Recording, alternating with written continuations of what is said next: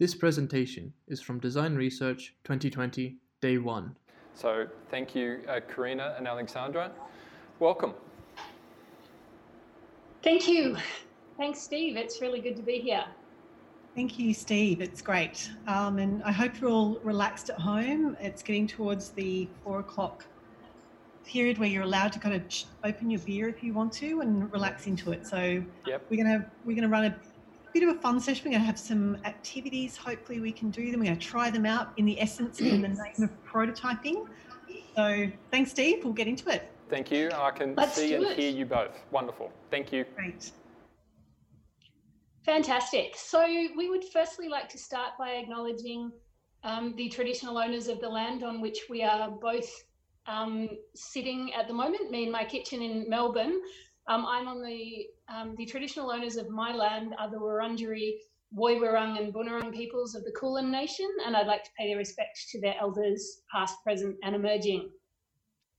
And I'm on the um, land of the Gadigal people of the Eora Nation. So it's lovely to be able to be cross sort of top and middle of parts of the country doing this together today, Alexandra and I. It's great. So who are we? Um, Karina and Alexandra, we have worked together quite a bit over the last sort of six months, and we are both really passionate about prototyping. We love trying things out, um, both in our lives and in our work. So we wanted to share with you today just some of the things that we've learnt um, through doing it with different types of organisations, um, and and just also going to give you a little insight into one of the things that we've prototyped recently to each. Um, for me, um, this is my niece here, and she is obsessed by the show Nailed It. And she wanted to know, but she said, you know, all of these cakes and things, people don't want to eat them, do they? They're quite disgusting. And I said, well, how about we test it? So she found this recipe that she loved. It was this pretty horrendous coloured rolled meringue thing covered in glitter, edible glitter. She made it and she went around and she tested with family members and the neighbours to see if they would eat it and about 30% did. And I just love that she's got that kind of openness to experimenting and learning. That's awesome. Um, on the right, there is a photo of my dog, Captain. Um, Captain was a prototype because um, my partner, Pete, didn't like dogs and didn't want to have another dog. And so I said, that's fine, we won't have another dog. But my friend has a dog that they just need someone to look after sometimes. So I brought Captain in as a prototype for weekends and then for weeks and then for months. And now he's permanently my dog.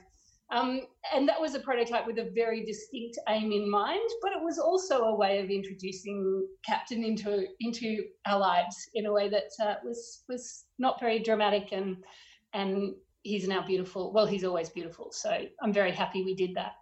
Slow exposure therapy. That's right. That's right. I think the reason we wanted to to say that and to do that was over the last probably five years, the way that we are prototyping has changed fundamentally, or the things that we are prototyping, and maybe even the things that we think about as what a prototype is. Um, and and what it can do for you is changing, and so we wanted to kind of open that up as a hey, it's not necessarily what you think it is. So um, that's what we're doing. What we're going to do today, we're going to open your minds, open our minds, open everybody's minds to the extraordinary power of prototyping.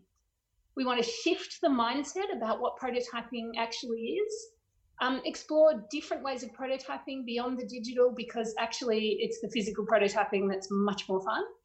And we're going to have a little bit of a chat about ways to measure and evaluate your prototypes as well. So, um, what is prototyping? We looked and looked for different um, uh, definitions of this, and Wikipedia doesn't do a bad job, which is amazing. You know, a prototype is an early sample, a model, or a lease of a product build uh, to build, a, and uh, we want to test whether it works, basically, and it's also to be learned from. And we love the fact that it's got that learning in there. And we're going to talk to you a lot about that um, this afternoon. So I don't mind Wikipedia's definition, but I have a better one. It's a thing you use to provoke a response. That's all it is. It's a really, it's that simple. We're trying to provoke a response. Actually, now I want to change this, Karina, because I want to put learn in there. There has to be something that provoke a response that you can learn something from. So that's what we're talking about and what we're doing today. Um, so how we use prototyping. Um, Alexandra, do you have something you want to say there? No, no, no. I was probably going to say exactly what you're going to say. In case you haven't realised, Karina and I work together quite um, intuitively and um, and flexibly. We haven't actually worked out who's talking to what slides. We just figure we're going to make it up as we go along. Which is a lot easier to do when you're in the room together. But anyway, we'll see how it goes. It's all a test, isn't it? We're in one big test we're in today. Um, so prototyping, how we've traditionally thought about it is that it comes after we have done some idea generation. We we get together some ideas, we put them out in the world, um, and they might be digital prototypes. We're testing how things are laid out on screen. They might be content, and we're testing how do people react to certain words. Um, they might be even physical things um, and trying different handles on kettles and things like that. And really, what we're trying to think about it as as something that if we put it out there, we want to make sure it's the thing that works. So whether it's the idea that works or these particular aspects of those things work, that's what we're trying to work out. Um, we don't want to make, we don't want to have failures when we put them out in the world. So it's really coming as a way of testing our thinking once our thinking is somewhat formed. However, um, what we are, what I was saying about the way we've prototyped in the last few years has changed. Is we've moved much more into the first diamond. Um, so using prototyping um, in an earlier space than necessarily just testing something that you think is the right solution or that might be the right solution. So, um, Lisa Reichelt talked this morning about the question having changed from can we do customer research to how do we control all of these people doing customer research all of the time with all of the people?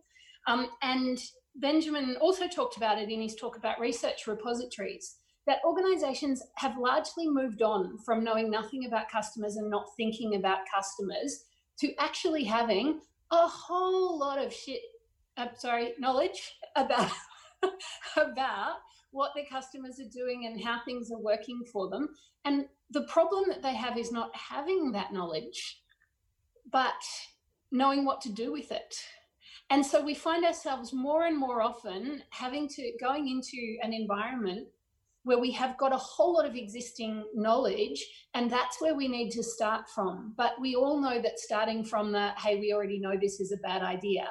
So we actually bring the prototyping forward and use the prototyping in the first diamond to be a bit hypothesis led but to actually start from somewhere put a thing out in the world and then provoke a response that you can learn from. It's a way of blending the what we already know with the we do need to get to the heart of people. We, we still want to do, um, you know, research and touch with people and understand them. It's not just about testing something at the end. That's where getting into the prototyping mindset, we really believe it's about being open to learning something that you didn't expect to. So it's not to say that we've put something in front of you and we're going to ask you some questions. You're going to tell us the answers to things that we ask.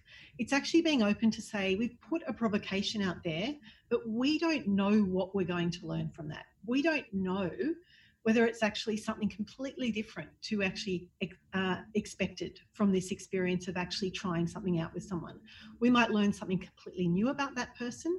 We might learn something completely new about their needs, and we might learn something completely new about the way they go about interacting with an idea or a conceptual model that we've actually put there. And that's what we're trying to do is to say it's not about focusing on the thing that we're trying to learn from.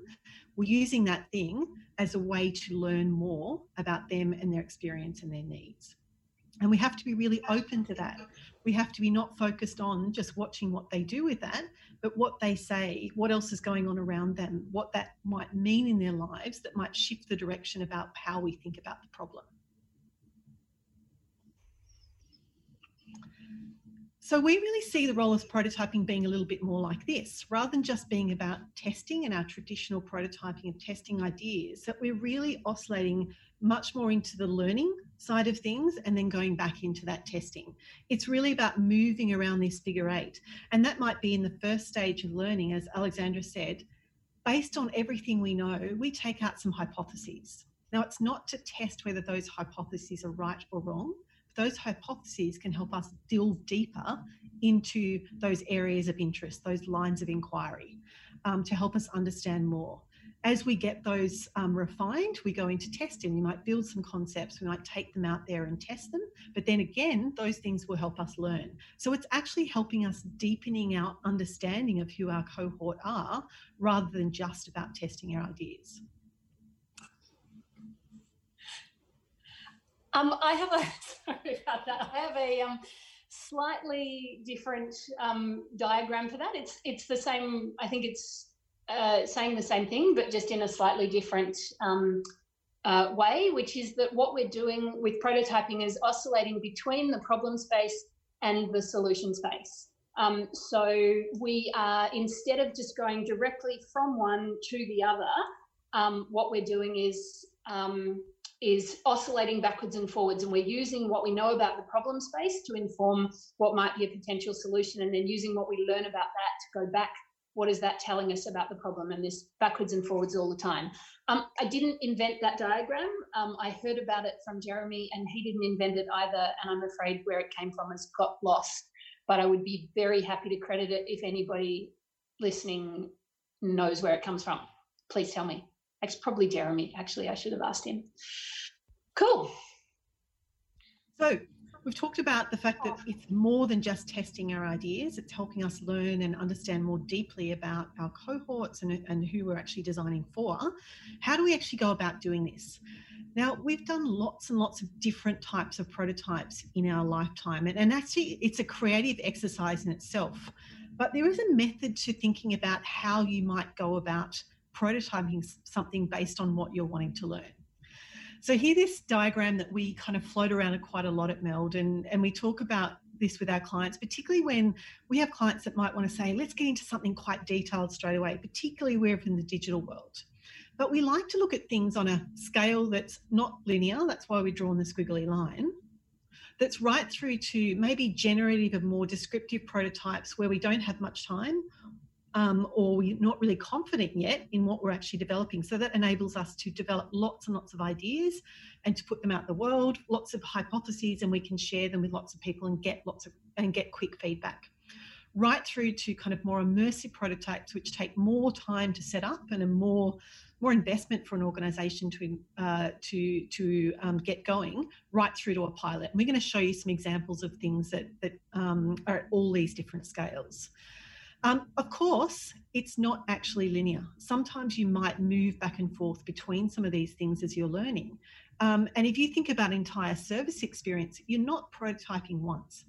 A service lives on, it has a BAU, an operational component of which you're trying to improve something as well. So, this is where you might be in an immersive experience or even a pilot or even live, and you move back to descriptive prototypes to try and evolve where you might have um, seen issues in that current service um, or where you might be trying to improve that current service as well. So we actually see this as a more fluid thing rather than a straight line going up. And we actually have some examples of most of these that we want to share with you um, and to talk a little bit about the different things that you learn from each of the different sorts of prototypes. So the first slide that we have, um, this is um, concept cards. I'm sure you're all really familiar with concept cards as a as a thing that you put in front of people to provoke a response that you can learn from. What we did with these ones is where there's lots of concept cards and got um, the participants to sort them into um, no, I don't think so, good idea, or game changer, or there's a no strong opinion option there as well. And so that gives you a really quick, almost a quantitative measure of the things that are working or not. It isn't the actual what bucket they sort them into that is necessarily the most interesting thing. It's the conversation you have around that. It's why. Why is that interesting to you? Because it's extremely unlikely at this early stage when you still have 20 or 30 or 40 ideas that you're playing with that any of them are actually going to be the idea. Most of them, it's going to be some amalgamation or combination or something completely different that you learn about because you're exploring this with people.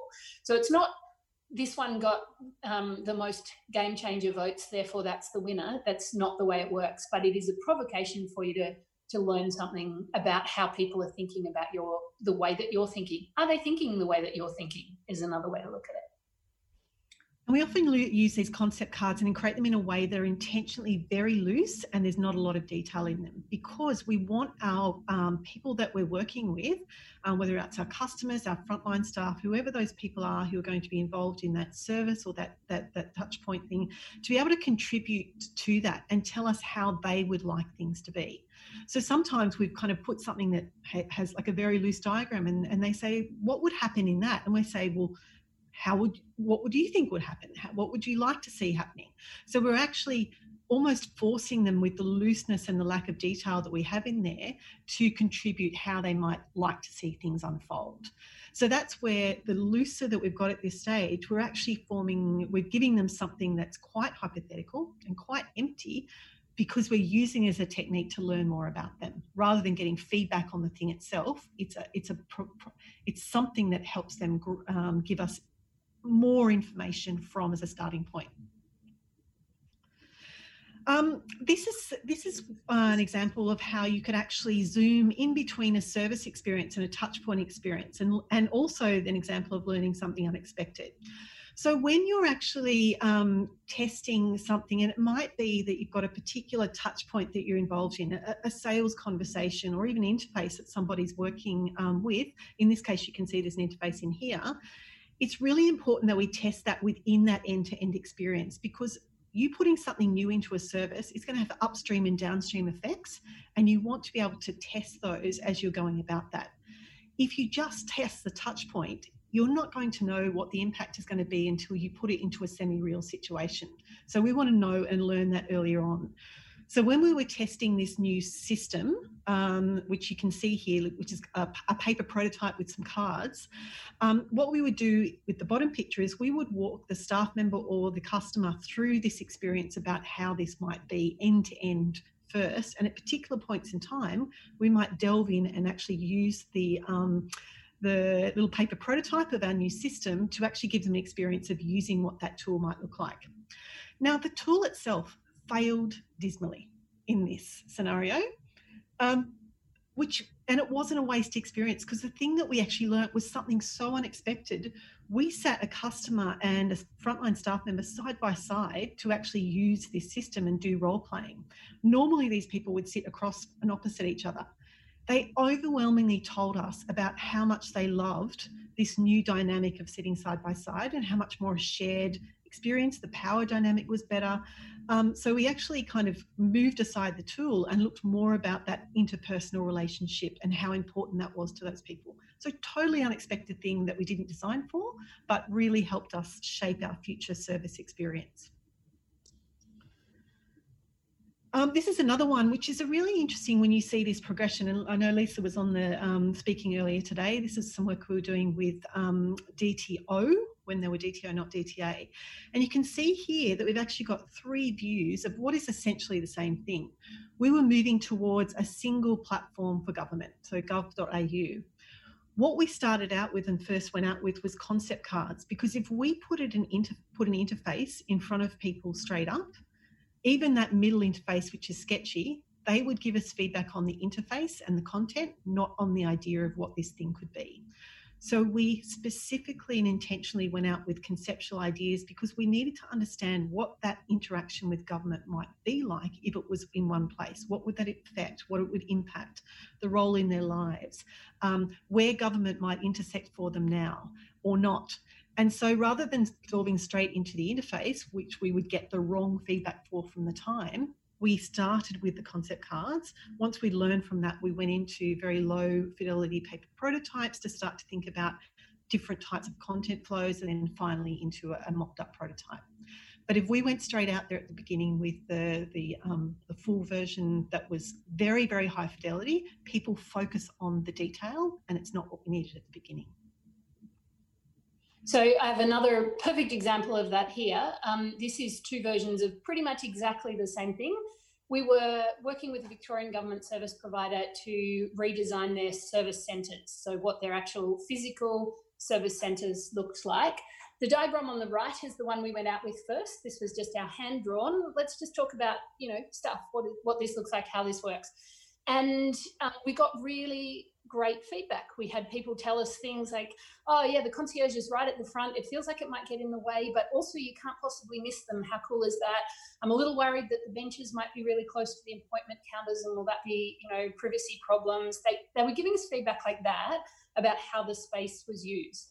So our next iteration of it, we went to the one on the left-hand side. We had this really cool 3D software that meant we could mock up these diagrams super quickly and they looked so much cooler and we felt much more professional. Um, but it's effectively the same diagram, and the feedback was almost exclusively about the furniture. Almost exclusively. It was why would you have couches in that place? And are they stools? Would people really sit on stools? You're not going to make the um, concierge sit at something like that, are you? What, what's the tables with chairs around it? Who's going to want to sit at a table? Um, and I'm quite serious. That is the feedback that we got, not just from one person, from everybody just with that like it's the same thing. It's not even that much more high fidelity and yet that's all that people can focus on. They're not looking at space anymore. They're looking at the things that are in the space. Um, so yeah we reverted back to and even our final deliverable to them that informed our final deliverable because there were going to be um, architects and stuff um, people looking at not having been involved in the process but expected to design spaces so we made it a really flat, boring looking structure. I actually did originally have our final version up here as well to show you, but we can look at it another time. Cool. This one is the um, this is, is from the State Library of Victoria, and pretty much we just put this in there to show that lo-fi can also be physical. So you can design um, physical spaces in a test physical spaces in a lo-fi way. Like we, when we were doing this work with the State Library of Victoria, the space um, was being used as a library during the day, and we were only allowed to test in it after hours, so we couldn't actually change anything. So we had, um, you know, curtains and rugs and stuff covering things, and where we couldn't even do that, we just, for our testing, please imagine this is not here, and it works. It does the job. You can find out. Well, you've got to need to find out what it is you need to know, but you can find stuff out by doing lo-fi physical testing. We didn't time these very well, Karina. There's like three in a row for you and now three in a row for me. Um, this is the other end of the scale from low fidelity testing. This is super high fidelity testing. This is an actual real train. Um, so this is Melbourne's new trains that we're getting. They're actually meant to be live now. I'm not really sure what's happening with them, but um, uh, they're coming online. This is the new trains, and this is a like life-size real version of a new train in a warehouse. And we were testing passenger movement we actually have a video to show that we'll try and see if we can yes, we play the video. We'll see whether it works. So this project was about testing aspects of the new train design for Melbourne out on the mock-up physical life-size replica, and we got them to do a whole bunch of different simulations to actually physically test what the train was going to be like in practice. Allocated people into groups to um, help us to tell them when they needed to get on and off the train. And with the allocation into a group, they were allocated a mood, uh, like I'm running late, or I've had a bad day.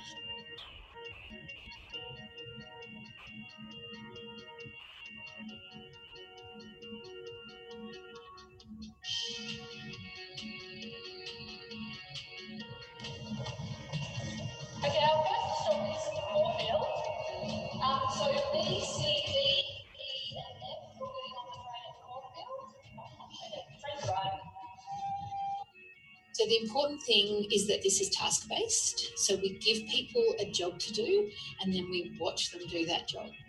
Um, we don't tell them what it is that we're looking for because we're trying not to influence their behaviour.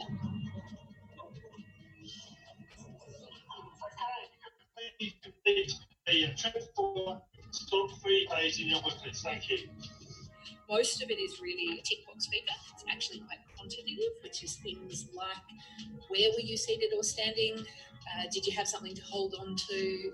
And then at the end of each trip, we get them to be a little bit more open. We give them two pages and just say, so, you know, tell us how you're feeling when you look at things together and understand them from a whole lot of different points of view, that's actually when you get insight. That's when you start to understand what is really happening. Um, and that's why it's valuable. And that's why we do look at things in many different ways. There's the state government, obviously, because this is the train we're buying. We want to make sure we get it right. There's the passengers, because they'll end up with a better customer experience and a better journey. And there's also the contractor Evolution Rail that we're working with, because we'll be able to help them refine their design and make sure they deliver a product and a train that we as the customer want. And we've learned a lot about the network and what else we might do for trains on Melbourne's network.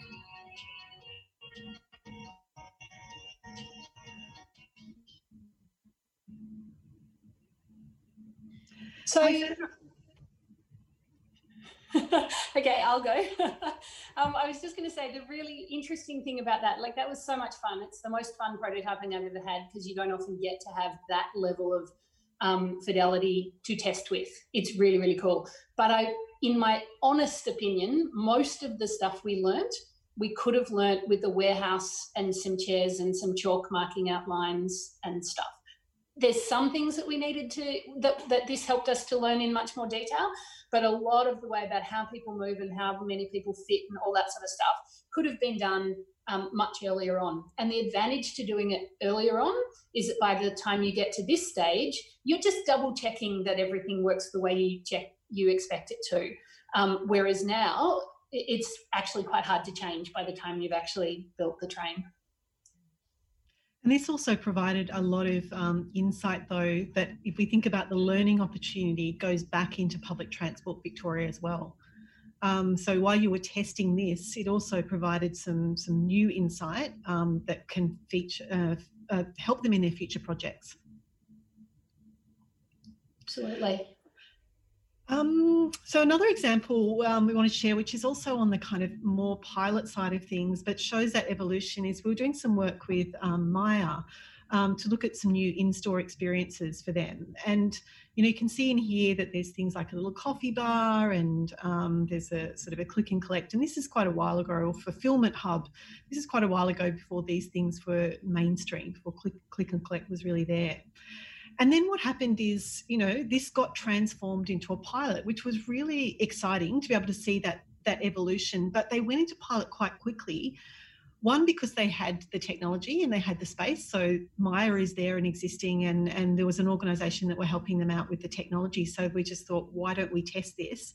And we had a really interesting approach to this. That every two weeks we injected new things in the store into this new hub experience. We tried them out. We did a whole lot of qualitative research and quantitative research to discover how well things were working, talked with staff, talked with customers, and then iterated on a two weekly basis. And this went on for, for three months. And it was incredible because what we were able to do is live try try things live with actual customers and with actual staff, which helped us help them inform what this final product actually might be. And we, re- we created reports and things that actually showed both qualitative results, but also we could monitor um, things like how things changed over time.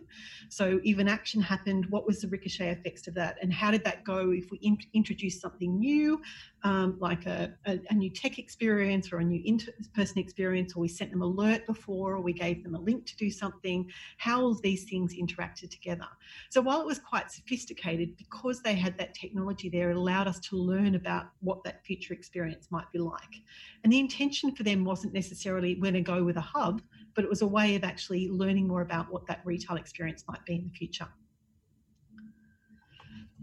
So, just a few things that we want you to um, remember when we've been talking through what we think prototyping is about or can be about and how you might go about doing it. Um, so, a few things. It's about learning, not just testing. So, it's not just about validating what you've got and making sure that that works. But it's an opportunity for us to really open our minds in a different way by putting something in front of people to learn about their experience and their needs and things like that. Um, if you're a company that knows a lot already, as many people have been talking about today, take a hypothesis led approach. Um, use what you know, form something from it, and take it out there to get some more deeper um, in, insight from. Um, the other thing is choose a prototyping method based on what you learn, want to learn, not on what you can do. So, as you've probably seen, the lower fidelity uh, prototypes actually give you a lot of feedback. You can learn a lot from them. So, just because you don't have the ability to create a high fidelity UI um, interactive prototype, you actually don't need to to do it. depending on what you learn, have fun and play with the prototyping methods that might best suit um, learning those things. You will learn so much stuff from whatever prototype you put out there. It doesn't matter how basic it is. Um, you you can learn something from it. So don't be worried about. Don't ever try and get your prototype right because the point is it's not meant to be right. Um, it's meant to be something you can learn from. Um, try generating on the fly with participants. So go into your prototyping sessions with a whole. Here's something I've put together, and based on your feedback, how about we come up with something completely different? Do it with like that's the generative kind of um, research and prototyping. It, it works really well um, try not to just test the the touch point, the um, the moment in time or the thing that you're looking at. I think we're we're all familiar with this um, in terms of um, needing to look out at a bigger context um, beyond what you're looking at. You need to test the experience and the context that sits around it, not just your thing. And primarily, just be open to the unexpected. You don't know what you're going to find out. So um, don't just look for what you expect. Look for what you don't expect, things that surprise you. It's the most fun. Cool. do this. Yeah, let's do this. It's just a little 30 second activity. Um, so yeah, just we, we're actually planning. We were doing a workshop yesterday that unfortunately got cancelled, and this is one of the things we were going to do in the workshop. And then we thought, hey, we can do it here too. Why not? Um, so Qantas is introducing stand-up flights. Let's say between Sydney and Canberra, because that's quite a short flight. So they're going to get more people on the planes, so you can stand up for the duration. And we just want you to think about what would they need to find out, and how could they find that out? And maybe put your can we see the Q and A? We can put in the so, chat. In, in the, the, chat. chat. Yep. Sure. Um, yeah, so just have a think about that and put your answers into the chat, and we will um, see what we can find. Karina, I actually can't see the chat on my iPad, so you're going to have to you're going to so have to read out people's answers as they come through. I will read through them. Great. And I'm terribly sorry if you can hear Captain snoring in the background. I thought, I apologize to everybody. I thought he'd wake up when I started talking, but no, hasn't even lifted his head at the sound of his own name. And just to let everyone know that the answers will be saved post conference so we can share them out. So some of the things we've seen coming through, what would what would need to happen in an emergency? Um, enact turbulence and scary situations, which is fantastic. Oh, that'd be great. Um, who? Uh, oh my God, it's moving so fast. Um, how close is too close? Very pertinent right now. Um, what if someone faints? Traveling with kids. Oh my goodness, can you imagine? um, the seating structure, room for medical staff. How do I drink my coffee? So important on those 6:30 a.m. flights. Oxygen marks from the top. Do they have to come from somewhere else? This is fantastic. So we're actually going to use these because we are going to run our workshop in the future. So thank you so much for providing these. Drinks cart. Oh my God, maybe we just need wine or beer to come from the, the camel so, So they are brilliant. I'm loving all of them. Um, what about how you would learn that though? Um, and that's what I'm, yeah, that's what I would find really interesting is a lot of that seems to be simulations, but I'm sure that there are ways you could do that without having a plane, ways you could find out these things without necessarily having to have a plane. So we've got things like enact it in a hallway. Um, yeah. Stand up, a card game, role play. Um, watch people on the train right now because they're standing up. Experiment in enclosed space. Mark out chalk uh, space on, for plane dimensions. Um, use the bus, it's the same. Speculative scenarios. I love it. Um, hey, I just thought about what about using a bouncing castle because that's like a really unusual kind of movement um, to get people in.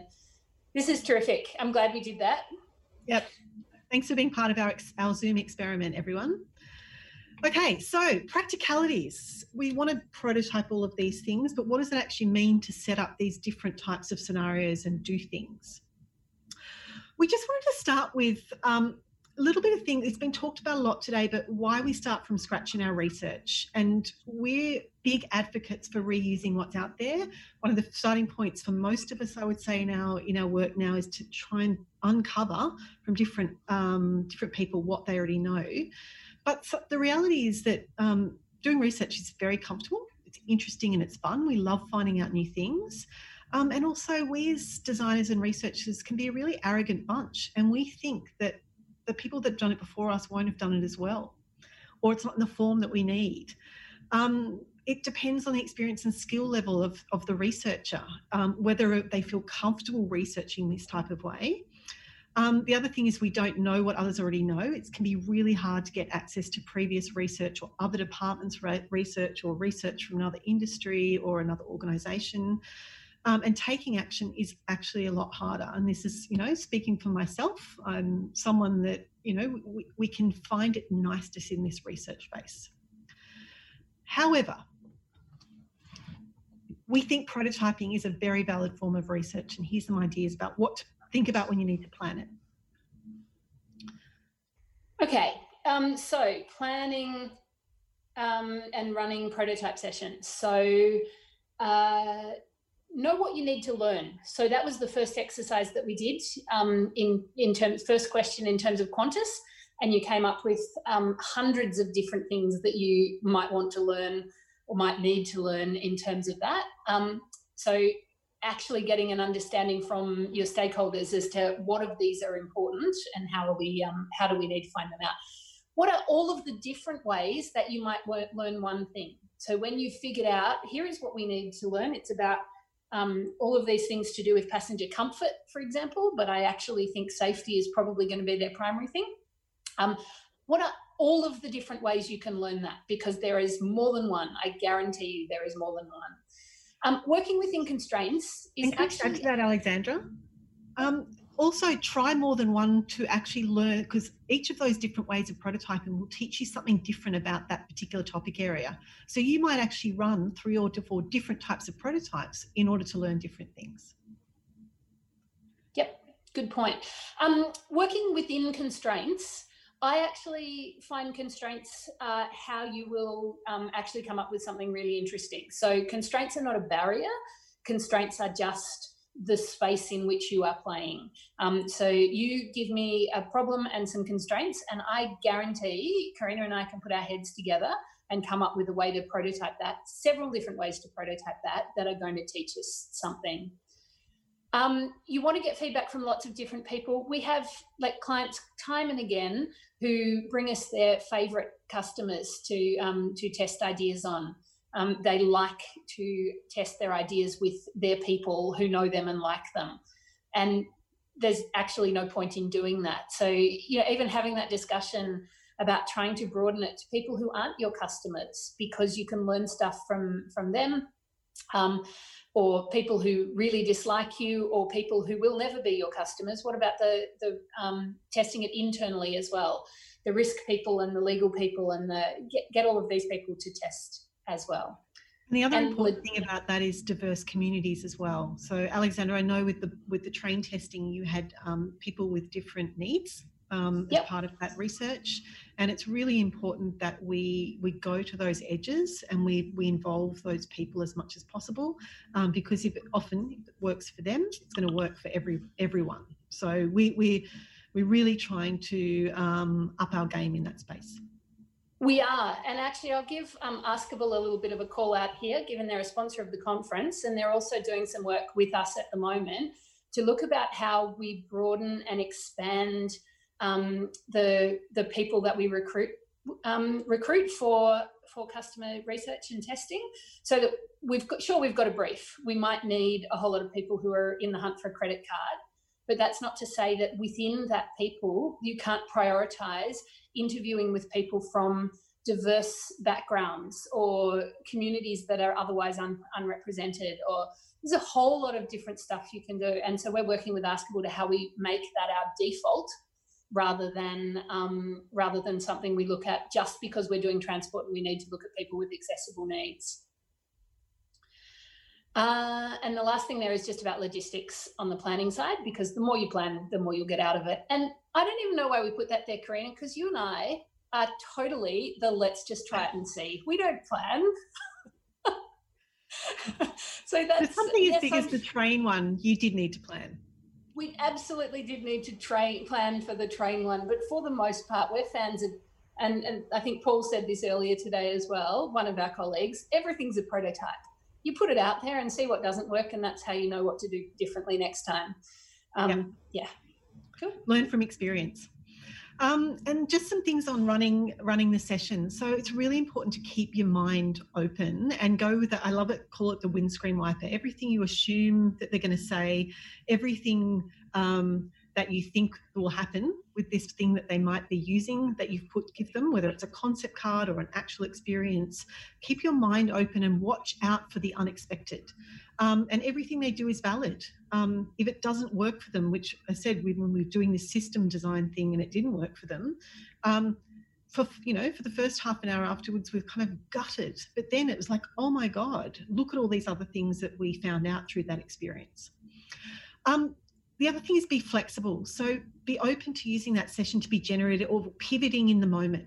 Um, a customer or a, a participant may go on a tangent that you like, right, let's pull out the piece of paper and let's start to draw out what that actually looks like and forget about testing the thing we came into the session with.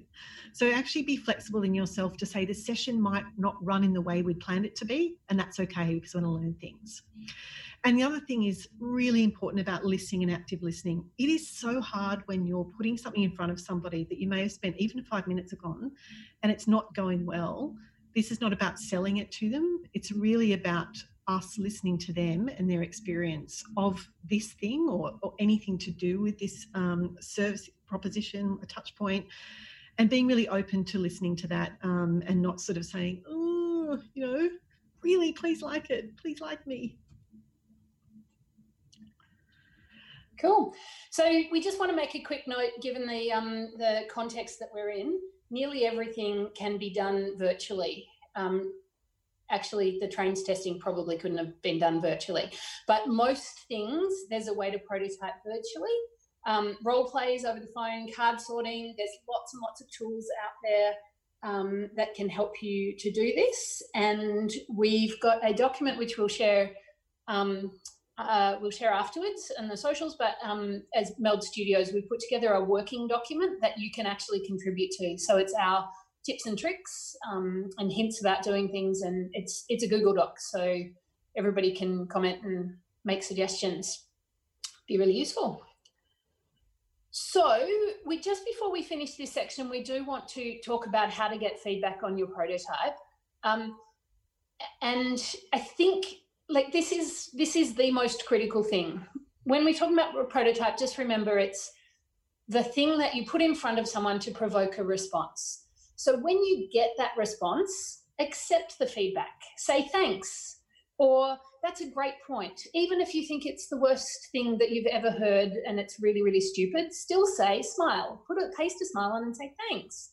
It's a great point um, show that you're listening. Write down what they say and stick it up on a um, post-it note on the wall, or, or scribble it on your. Um, uh, if you're doing it digitally, like actually see that they can they can see that you're making notes against what it is that you're talking about. Ask open questions. So your open questions are things like, "Tell me more about that." When I've been teaching people, junior designers or non-designers who are trying to do this. Um, uh, how to do research for the first time, any kind of research, um, will quite often try and restrict them to say nothing more than just nod and yes. And that's really interesting. Tell me more about that. Like, that's the only thing they're actually allowed to say because it's really restrictive, but it also means that the conversation is driven by what the participant wants to tell you, not by what you um, want to hear. So let them do most of the talking. Do you want me to run through the don'ts as well, Karina? Don't answer questions. Sorry. Sorry, I think you're on mute. I'm on mute. Um, have we got time? I'm happy to go through the don'ts. Have we got time to run a bit, of a role play for this as well? Yep, I can see Steve um, nodding. So we'll, we're going to give you an example of this because we love doing this role play. So don't answer questions ever. Now that's going to be really hard. Somebody's going to say, "How will that bit work?" and you're going to want to answer the question. It's the opportunity to go back to them and say, "How do you think that that actually might work?" Um, don't talk about your own experiences. This is not about swapping stories. We're not in a normal pub conversation here. You said, she said, that happened to me. This is about listening to them. And also, really important thing is if they give you an answer about something, ask why, because don't assume you know why they're giving you that answer. So, why is your best, uh, the best question and the easiest question to ask? Those five whys come into play here. So, let's play this out, Alexandra. Yep, let's do it. Here's one I prepared earlier. This is a little concept that I would like to um, share with you, Karina. Can, can you see that? Because I can't actually see myself, so I have no idea whether the. Oh, you're going to bring it up there. Great. So, um, Karina, this is uh, an example, a, a, little, an idea that I would like to run past you. Um, so it's the idea of seeing we're all working from home now. So Meld Studios has moved from having two studios, one in Melbourne and one in Sydney, to having 20 studios in homes all around the country. So, what we thought we'd do is install a permanent video camera in everybody's home um, in their workspace, so wherever it is that they're working, that's on all the time. So, there's no need to dial in at all. You're already there, you're already on um, online. It was and, all the time. Um, yeah, everybody can feel connected because it's just like being in the office. So I just wanted to check with you that that was cool, that we're going to do that. So cool. That's okay, isn't it? I don't know. Like, um,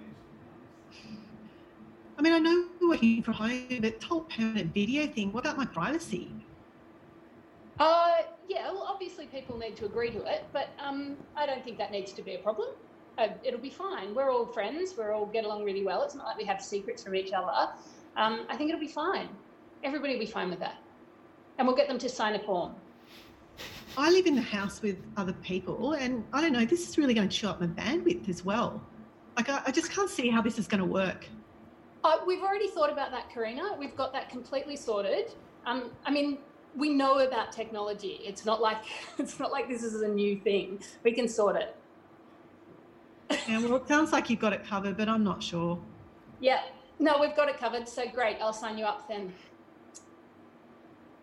So in case anybody, so wipe that clean in case anybody didn't realize that was the bad example.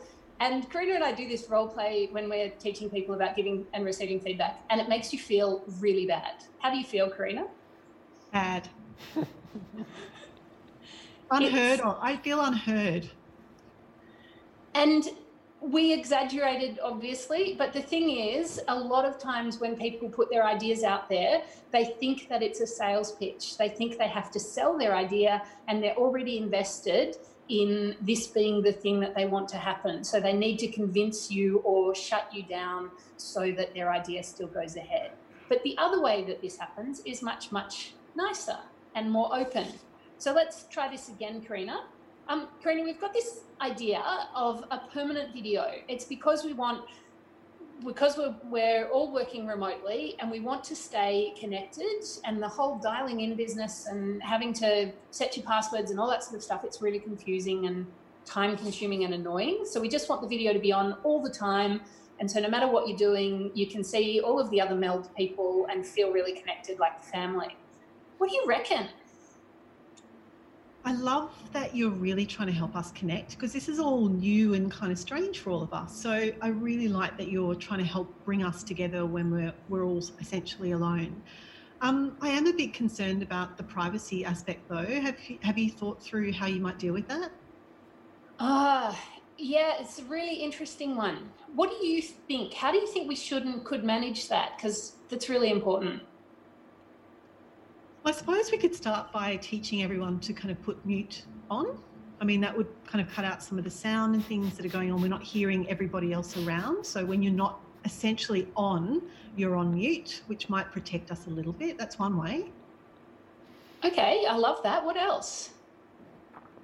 Um, maybe can perhaps contain it to one room.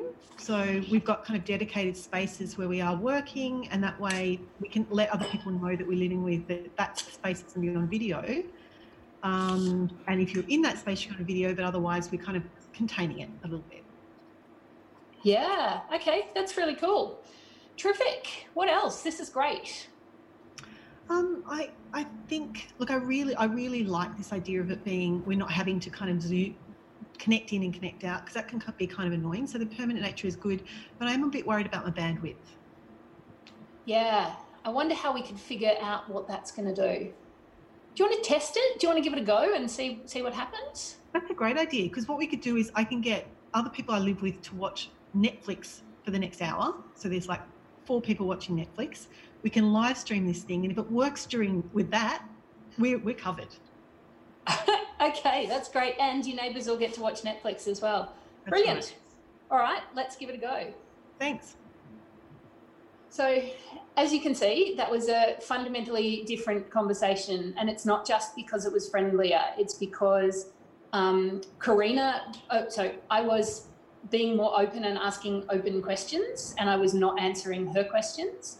And Karina um, was couching her feedback in a way that it was acceptable to me. So she was saying, I really like what you're trying to do, and have you thought about these things? So this is a really good technique when you're using when you're prototyping with internal stakeholders, particularly. Um, you can't necessarily set this up as easily with your external participants, but we do when we're looking for um, feedback on prototypes for internal stakeholders. Um, give them a bit of a briefing about what we're looking for, and it can be really helpful in terms of getting much more productive critique rather than criticism or fear about giving feedback. Should we move on, Alexandra? Just a few little minutes on measurement before we end. Yeah, I think we might only have three minutes left. So let's Yeah, do a very quick three minutes on measurement. Um, how do you measure the effectiveness of your prototype? And this is a how long is a piece of string question because it actually depends on so many so many things.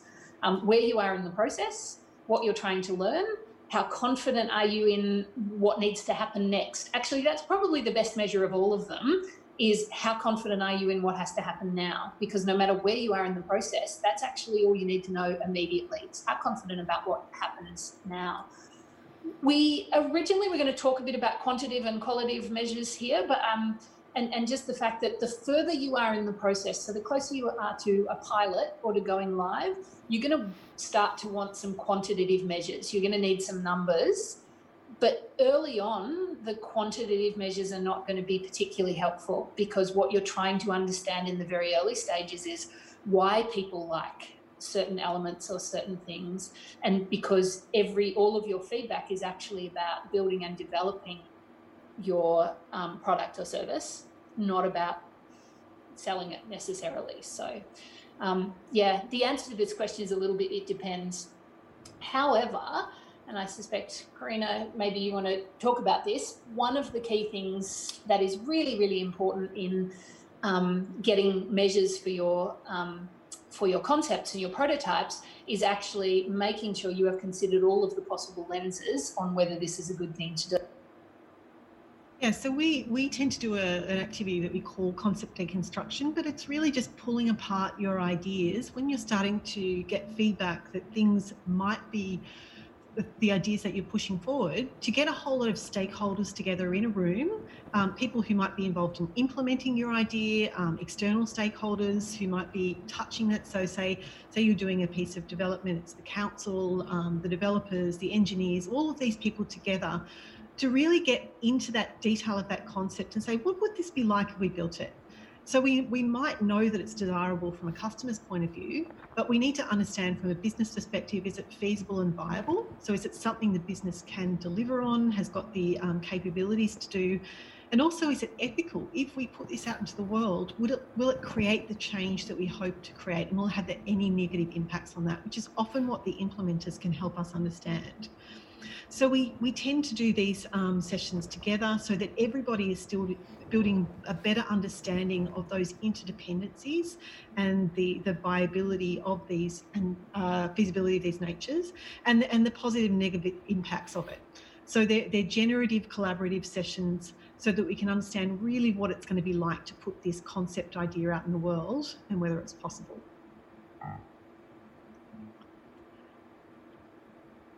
So, um, how we actually do it, um, yeah, we run workshops together um, and we um, have those discussions together. The great thing about doing this is one, we learn from each other. So, we learn a little bit more about risk, what risk and legal need, for example, what, what the developers or the engineers need, if that's the people we need to get involved. But it also, as designers uh, or as people who might be involved in generating those ideas, takes the personal agenda and the emotion out of it. Because if you're learning that something's not feasible and viable because of a whole lot of reasons, you you can actually start to take out, well, yes, we loved it. Yes, people loved it, but we need to think about alternate ways that we can actually deliver on that. And often having those trans, transdisciplinary or multidisciplinary groups in the room, what they can do is help you generate alternate ways that, that you can then take out to test. So it's a it's a feedback session, an ability to measure uh, or um, take a sanity check on what we've developed, but also develop alternate methods if we need to. And that's it, I think, Alexandra. Yep, that's it from us. Um, and uh, apart from questions, That's wonderful. Thank you both. anytime, Steve. Hey, Karina, do you want to um, stop sharing your screen so that we can see Steve and ourselves full screen instead? Yay. Hello. Thank you. So um, I have uh, a, a host of questions here, but I, I think I'll start with one from Lena, um, if I can find it. Um, she was asking, hang on, where's it gone? There we go. If um, is there a general relationship between prototype fidelity and the type of feedback that you're looking for? If you were to put it into a model, um, is there a relationship between prototype fidelity and type of feedback? That's a great question. I'm not sure that I have a really definitive answer. Can I other than start? what- Oh, go. Yeah. Oh, I would love to. So I think if we looked about that line that went up um, to high fidelity, low fidelity, the low fidelity um, will give you really good feedback at, at a conceptual level. So it's really looking at that broad feedback, and we would create lower fidelity prototypes that are less detailed in order to get that feedback. Because the higher fidelity prototype, you're going to get more detailed, granular, nuanced feedback, which at the beginning stage you may not want and need. It may not be helpful. Um, Alexandra, you got anything to add to that? Nope. That's kind of where I was going as well, but you said it much better.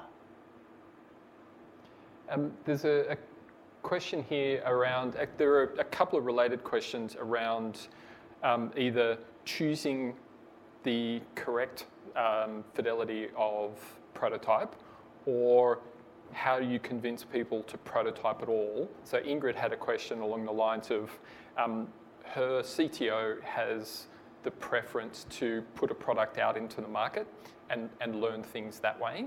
How do you convince them to prototype instead? I love that one.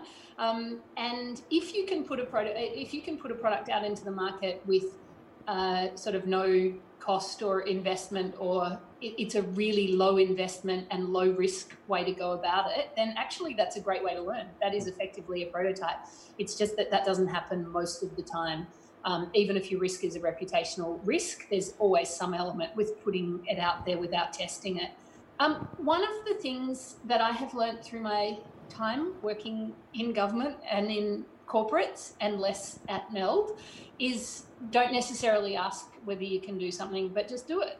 Um, because if you don't call it a prototype, if you actually just go out and and um, say, "Oh, look, here's what some users are telling us," who who knows? You call it a prototype, it makes it sound really formal and official, and that's part of what we're trying to tell you today. It doesn't need to be, and I would always go for lo-fi stuff that you could mock up in five minutes, put in front of someone within the next half an hour. Um, nobody even needs to know you're doing that necessarily, but you can come back with some really great feedback, or you can, um, you can.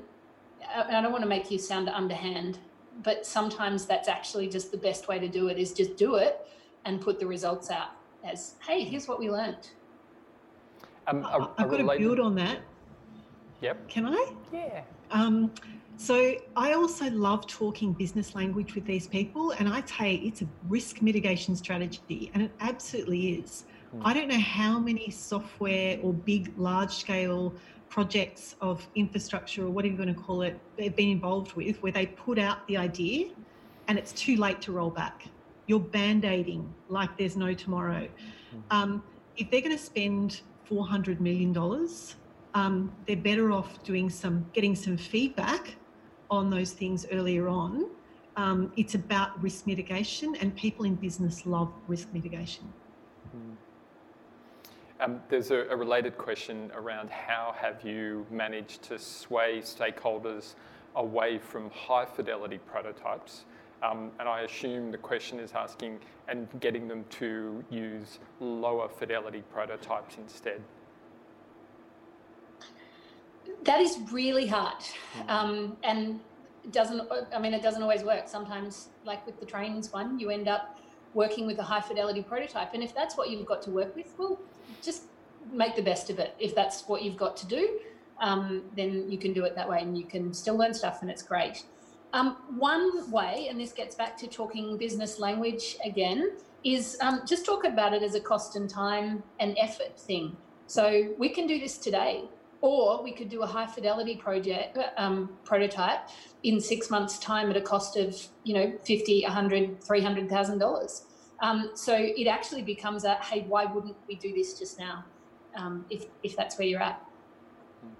The other thing we can do, I think, and it's something we've done before where um, clients might be nervous, is spend some of the session doing low fidelity, looking at low fidelity prototypes, and then giving them something that's high fidelity afterwards.